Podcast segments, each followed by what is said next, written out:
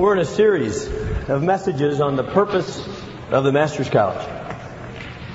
And I think the four that we're in right now, the four parts of that series, Monday's worshiping God, uh, excuse me, Monday's glorifying God, today's worshiping God, Friday's submitting to the authority of Scripture, and Monday's nurturing personal holiness. If those four messages do not radically confront and change your life, then I would ask you to consider whether or not you're truly saved. These are big time topics. If you do not find them in your life, at least to some degree, if when the Word of God is preached, you don't say, I've got to change, then stop and ask yourself another question. Am I really tuned into this at all? Today's topic is on worship. if you're taking notes, there are two Greek words in the New Testament that communicate worship for us. They are, first of all, to kiss toward, literally, or to kiss the hand, to bow down. The second word is to render honor or pay homage. So the two words in the New Testament that describe worship for us are to bow down, to bend the knee, and to kiss the hand, almost as if it were a king and he would have on his finger the king's ring. And you would worship him by coming into his presence, bowing down on your knees, and he would extend his hand and you would kiss the hand. A great statement of your humility before this mighty one. The second word talks about our rendering honor or paying homage to this great and mighty one. And as we begin this morning, I want you to ask yourself a question. Is your life characterized by bowing down in your heart and kissing the hand of God? Is your life characterized by paying homage, ascribing to God the glory due His name? Is your time in chapel marked by that attitude? Is your time at church marked by that attitude? Please rate yourself on a scale of 1 to 10, if you would. Just personally and privately, just where am I on that scale? 10 being very, very good, very consistent, very strong. Yeah, I feel that in my heart. And then on down the scale. Where do you come out? Don't just come today and listen and go away. Involve yourself. While you're rating yourself, turn to John chapter 4, if you would, the Gospel of John chapter 4. And Jesus in chapter 4 runs into the Samaritan woman. It's a familiar story to all of us. He asks her for a drink and she's astonished that he would, a Jew, speak to her, a Samaritan woman. The Samaritans were always looked down upon by the Jews, being half-breeds. And they began to talk and it became very evident to her that he knew more about her than she knew about her. He knew that she had had five husbands and the one that she was with was not her own. And she began to ask him religious questions. She perceived him to be a prophet. In verse 19, the woman brings up the topic of worship. The woman said to him, Sir, I perceive that you are a prophet. Our fathers worshipped in this mountain. That's um, a very famous mountain to those people. We'll talk about that in a minute. Our fathers worshipped in this mountain, and you people say that in Jerusalem is the place where men ought to worship. So she says, Where am I supposed to worship? In the mountain with the Samaritans where my people say I'm supposed to worship? Or am I supposed to go worship in Jerusalem where the Jews say I'm supposed to worship? Jesus said to her, verse 21, Woman, believe me, an hour is coming when neither in this mountain nor in Jerusalem shall you worship the Father. Your worship, or you worship that which you do not know. We worship that which we know, for salvation is from the Jews. But an hour is coming, and now is, when the true worshippers shall worship the Father in spirit and truth. And here's the most significant thing I've seen yet about worship. For such people, the Father seeks to be His worshippers. God is spirit, and those who worship Him must worship in spirit and in truth. Do you know that you could read the Bible from cover to cover And the only activity that the redeemed person does, which evokes from God a desire to seek that person, is the activity of worship. He does not seek those who serve him. He does not seek those who preach. He does not seek those who evangelize. He does not seek any of those things from people. The one activity the Bible says that the believer does which causes the Father to seek. It's those people who worship Him in spirit and in truth. Question. Do you know what it means to worship God in spirit and truth? I mean, are we even aware of what that means? If that's the one activity that causes God to seek those people, we ought to know what it is. Second question, do you think that God is actively seeking you because of the quality and the character and the consistency of your worship? As you evaluate your own life, as you look in your heart, do you believe it's true to say of you that God actively seeks you because of the quality and the character of your worship? Or are you like Nadab and Abihu in Leviticus 10? Young men who've been training for the, the priesthood all of their lives, sons of the high priest Aaron. Years of waiting, years of training, and their first real function as a priest. They take strange fire into the Holy of Holy and God smotes them dead on the spot.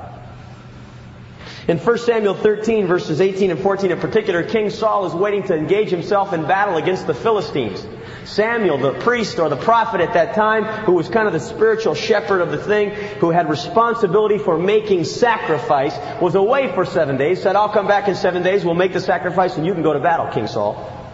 After seven days, he didn't show up again. His people began to scatter because it was a mighty Philistine force. The people were frightened. And so Saul decided to sacrifice apart from Samuel, an illegitimate means of worship. And Samuel came and said, I have just, God has just taken from you the throne of Israel. And none of your descendants shall sit on it. Are you like Uzzah of 2 Samuel 6, whose job and his part in this whole group of men was to carry the Ark of the Covenant in the right way on poles so that it would not be touched. Prescribed manner to come to God and carry his Ark. And Uzzah gets a new idea and sets the Ark of God on a cart and it begins to be transported and the cart begins to be upset and you know what happened. He reached out in good faith and with good intention to touch and hold the ark in its place and God killed him on the spot. His worship was not acceptable. Or are you like the people of Exodus 32? When Moses had ascended up to Mount Sinai to get the law, the Ten Commandments from God. It took him a little longer than they figured. He was up there 40 days. And in his absence, they thought, oh gee, this Moses. Where in the world is he? They said to Aaron, his replacement, we'll give you all of our earrings and stuff and you make for us a golden calf. And if you read the account carefully, it was not that they were turning away from Yahweh. They just wanted some visible representation of Yahweh because their other visible rep- representation, namely Moses, he'd been gone for a long time. So they figured this time they'd get a calf and use that and say, this is the God who has brought us out of Egypt. And so they get that whole thing together and Aaron proclaims that the next day they're going to worship the God of Israel by bowing down to this calf. And it says they sat down, they ate and they drank and then they rose up to play. The Hebrew word there, they rose up and played sexually. They had a massive orgy after God had just released them from bondage in Egypt and they were around Mount Sinai. And God said to Moses, get out of my way, Moses. Let my anger burn against these people that I might destroy them and make of you, Moses, a great nation. You see, they wanted to worship the right God. But they wanted to worship Him in a self-styled manner. A manner which is pleasing to me. No, they were not ready to bow the knee to Baal and other gods. They wanted Yahweh, but they wanted to worship Him according to their own self-styled manner. The question this morning is what is the proper manner of worship for the New Testament believer? If the Master's College is going to advance the kingdom of God, And if worshiping God is one of the key essential elements, we ought to know what it means to worship God. We ought to know in light of His severity.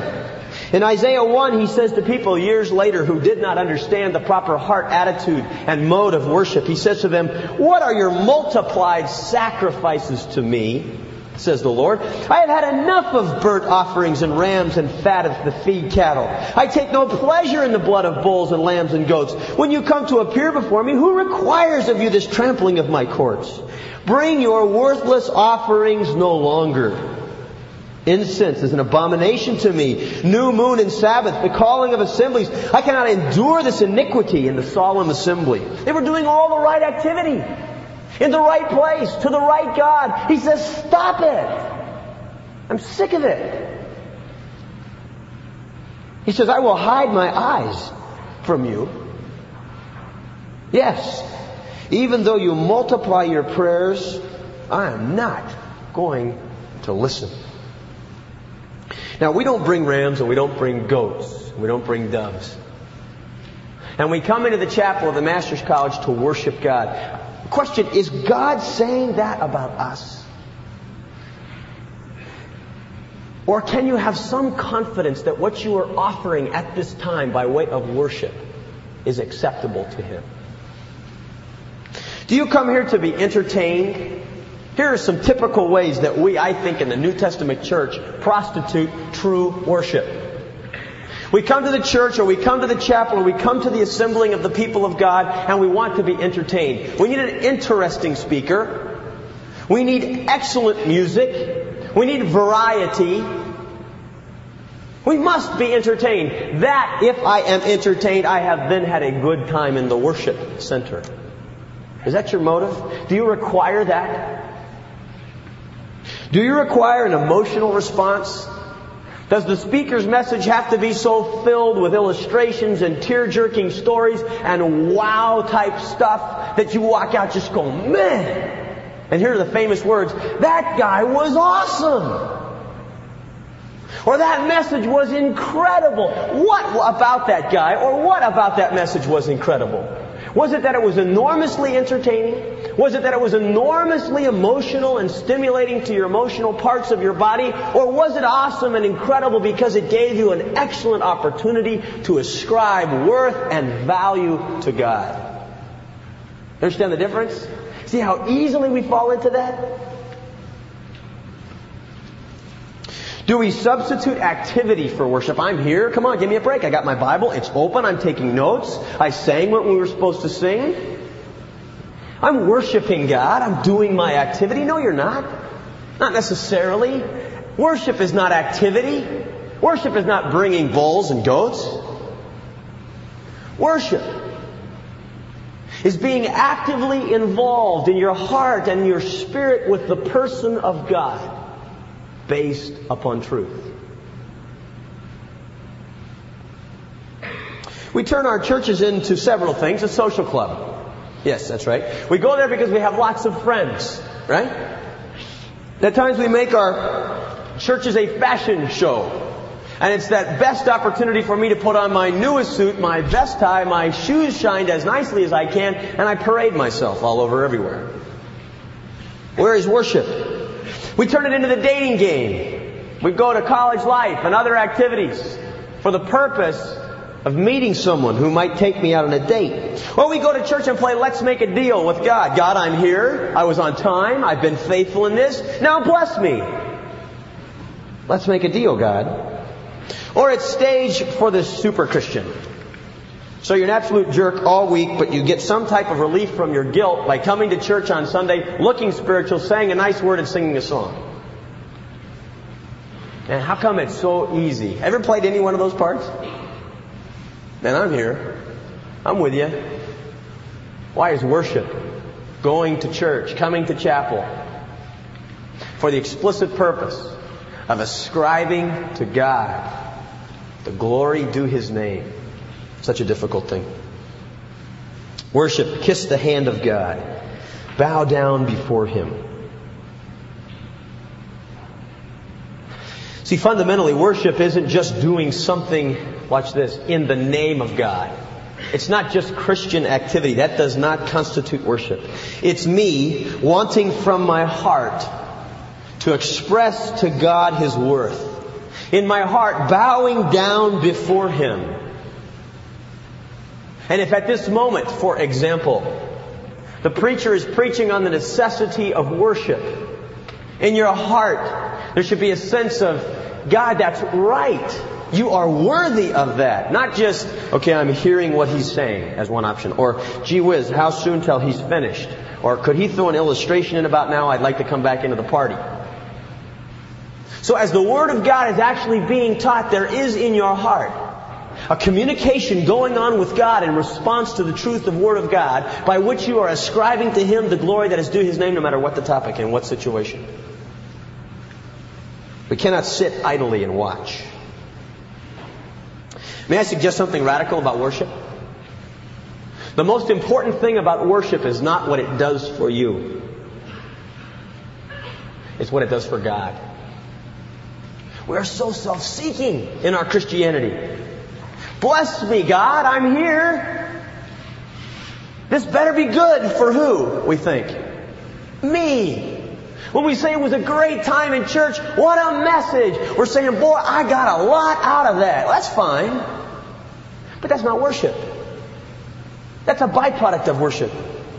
Worship is I am here in the assembly of God with the people of God. Not for my benefit, though that will be a byproduct. I am here for the explicit, exclusive purpose of ascribing to God the glory that is due His name. Let that sift through your thinking about a typical church worship, worship service or through chapel. What would happen if all of us came together three times a week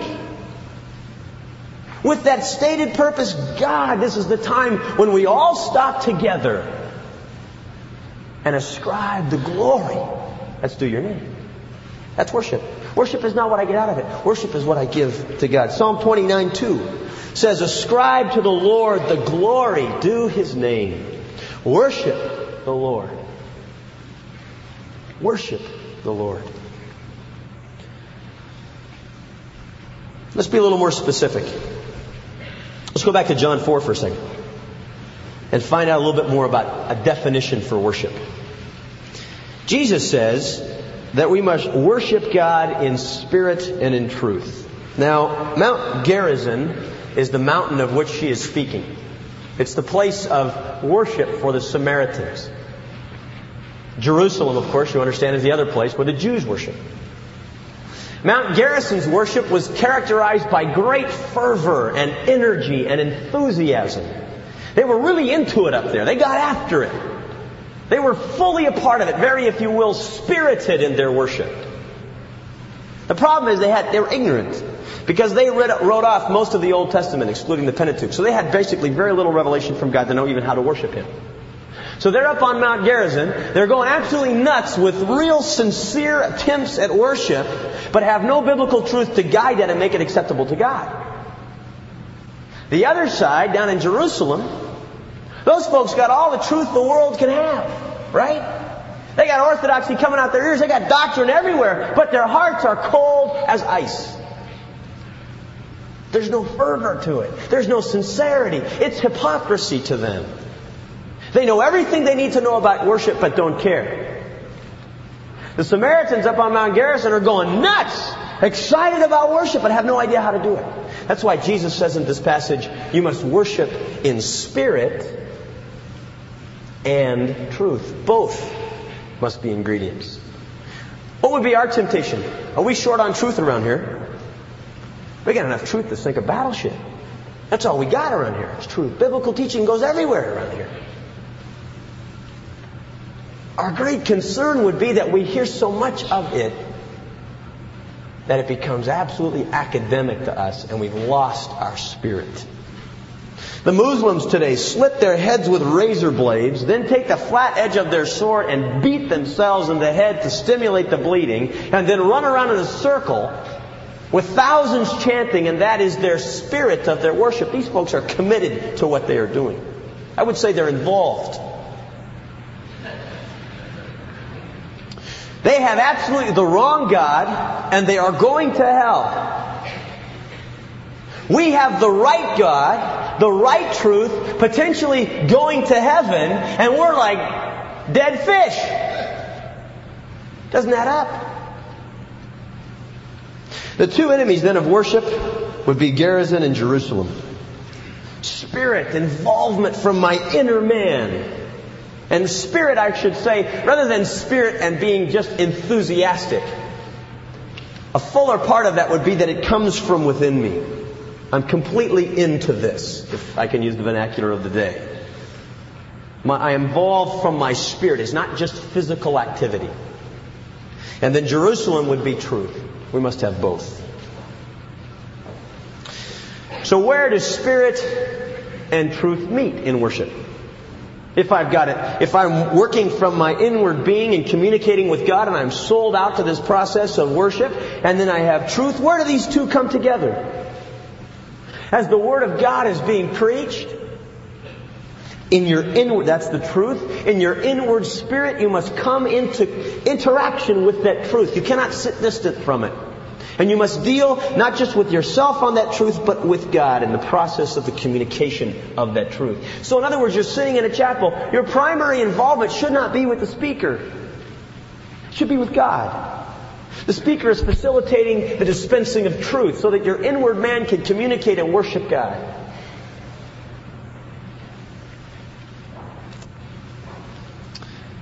Let's consider the practice then of worship.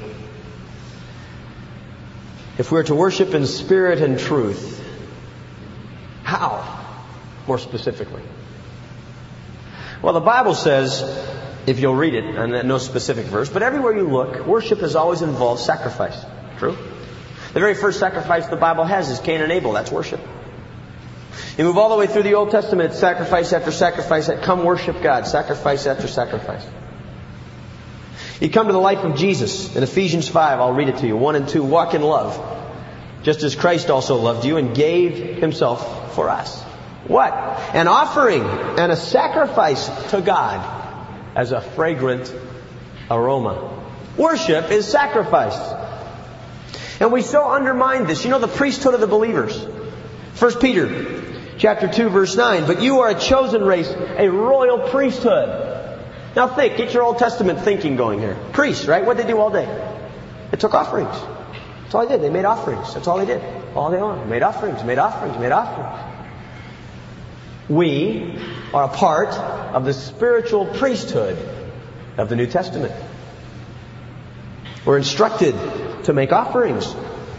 Same chapter says, and coming to him as to a living stone, to offer up spiritual sacrifices acceptable to God. You and I are a part of the priesthood of the believers. Like the priesthood of the Old Testament, it involves offering sacrifices for worship. You're saying, I'm not very good at cutting the necks of goats and spilling their blood and doing all the things. That's okay. Our spiritual priesthood of the New Testament is to offer up spiritual sacrifices. Do you know what those are? I didn't before I studied this.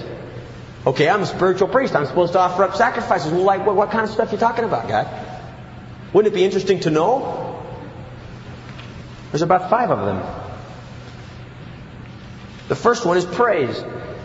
Hebrews 13, 15. Let us continually offer up a sacrifice of praise to God. That is the fruit of lips that gives thanks to His name. That's the first spiritual sacrifice in your priesthood.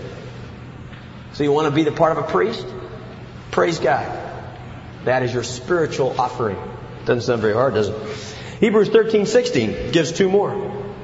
Our good deeds are a spiritual offering as well as our giving when you give from your resources. It says this, and do not neglect doing good and sharing for with such sacrifices God is pleased. When you do good, you do your good works, and when you give of your material resources, it's a sacrifice from, for which God is well pleased. Romans 15, 16 highlights a fourth one. Evangelism and edification. Paul says to be a minister of Christ Jesus to the Gentiles, ministering as a priest the gospel of God, that my offering of the Gentiles might be acceptable. Paul saw his ministry of evangelism and then later maturing those people as a spiritual sacrifice to God. He was worshiping God in that very effort. And then, of course, the one that wipes us all out, and the last one here is Romans 12. 1. Present your bodies a living sacrifice, holy and acceptable. So God is saying you're a spiritual priesthood. Like the priests of old, whose entire job was to offer sacrifices of praise and worship, so you too, in the spiritual priesthood of the New Testament, should do the same. What are they? Praise, good deeds, giving of your material resources, evangelism, edification, and lastly, your body. Your body is to be used by God, and you offer it to Him. You say, wait a minute, man, I thought we were just talking about chapel and uh, church. You know that worship is not what just happens in chapel and church. That's one way we think of it because we're kind of culturized in our Christianity to think of it that way. That's not where it happens. That's one of the locations that it happens. Worship is a way of life. Worship is a way of life. These five points cover basically all of life. Your praise, your evangelism, your edification, your giving, everything, your body, everything in your life, everywhere you go should be in an attitude of bowing down before God and giving Him glory. Giving Him glory in the way you praise Him, giving Him glory in the way you use your body, as would even relate to the skit that was up here today giving God glory with the usage of your money and worshiping Him, that is a spiritual offering of worship to Yahweh when you use your money in a manner which is pleasing to Him. It invades our entire life.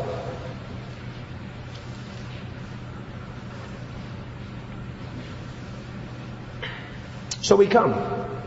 We come to chapel, we come to church. And if you're anything like I am, there are times when I come to church or chapel with all the wrong motives. You're hoping it's going to be entertaining. You're hoping it's going to be fun. It's going to be emotional. It's going to be something you've never heard before and just blow your socks off. And it's not coming to get any of those things. Come to church. Come to chapel. Come to worship God. Come to give from your heart an offering. An offering based upon the truth of God that it's being taught as it relates to your life. Make commitments to Him. Confess your sin to Him. Ask Him for His strength.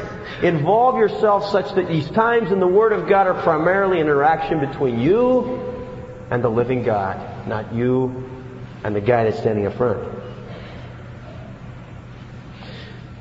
Three things, just practically, how to develop a worshipful spirit in a setting like this. Number one, be yielded to the Holy Spirit. Bible says that no one can even know the thoughts of God except the Spirit of God reveal them to him. Bible says no one can say Lord, Lord except the Holy Spirit. Obvious point. When you come, be dependent upon the person of the Holy Spirit. And say, Holy Spirit, make me worship today. Help me to worship today. I cannot do this apart from you. Number one. So there's a dependency upon the Holy Spirit. Number two, mental toughness mental discipline. Our thoughts must be centered on God.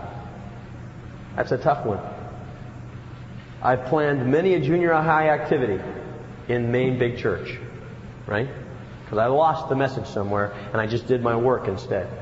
You know, years ago when I was there. I do that today at times. I lose track. My mind is shut off. I am not centered on God and I just do whatever I want to do with my mind. And then lastly, the third thing would be to repent and to commit. Repent if there is sin that's being confronted in your life, a time of purging, of purifying, of confessing, and then also a time of commitment where you determine and purpose in your heart to move forward in areas that are being communicated on. And here's the hard part. What's the major hindrance to worship? If the major objective of worship is giving of self, then the major hindrance to worship is self itself. Self indulgence. Selfishness.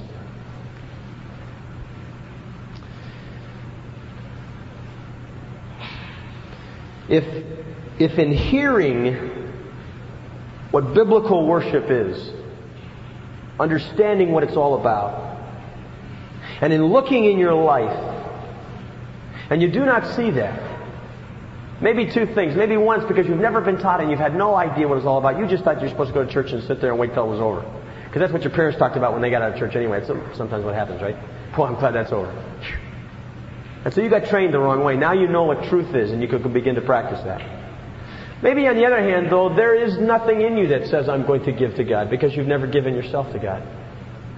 There's nothing for you to repeat. There's nothing for you to recommit. There's nothing for you to really to repent of. Because you've never really given yourself to God. You can determine that in large part by the quality of your worship. And if this is not your pattern, if this is not your life, ask yourself why. Maybe it's because you're not saved. Maybe it's because you're not saved. You know, in New York City this summer, we went into one of those big, huge, Gothic, godly cathedrals. Now, it was just absolutely staggering. The roof just went on forever and ever and finally wrapped around and there was stained glass window and everything looked like it was far too expensive. You know what I'm saying? Those beautifully gorgeous places. And we began to sit down up front. It was just us in there and we took our guitars out and began to sing and worship God. And I can remember stopping the group because it was in my heart and I, I just felt like, you know what? For once, because I knew the church. The church taught, taught and, and, approved homosexuality and approved all these other things. Absolutely, totally godless church. And here is this absolutely gorgeous facility. Right? All which is supposed to do what? Incite true worship. And the people, you could feel it. They come in every day, they get taught the lies of hell, and they walk out and they've never interacted with God at all. And this gorgeous facility sits there all day long saying, somebody come, will you? And worship in me for God. I kind of had a heart for the poor building. You understand what I'm saying? I mean, it was just like it was crying out. I was built. I was created for worship. Worship in me. So we got in there. And I kind of said that, and I said, now let's sing this next song. Let's make sure that this facility gets used for its intended purpose, and that is to worship God. And man, we sang like big time. It was exciting because we sensed that we were rectifying a wrong. Your body is far more intricate, I can say that word, and far more advanced than that building will ever hope to be. And your body was designed and created to give worship and praise and glory to God. Are you making a mockery of it because your heart and your mind are unwilling to come and ascribe to the Lord the glory that is due His name? Let's pray.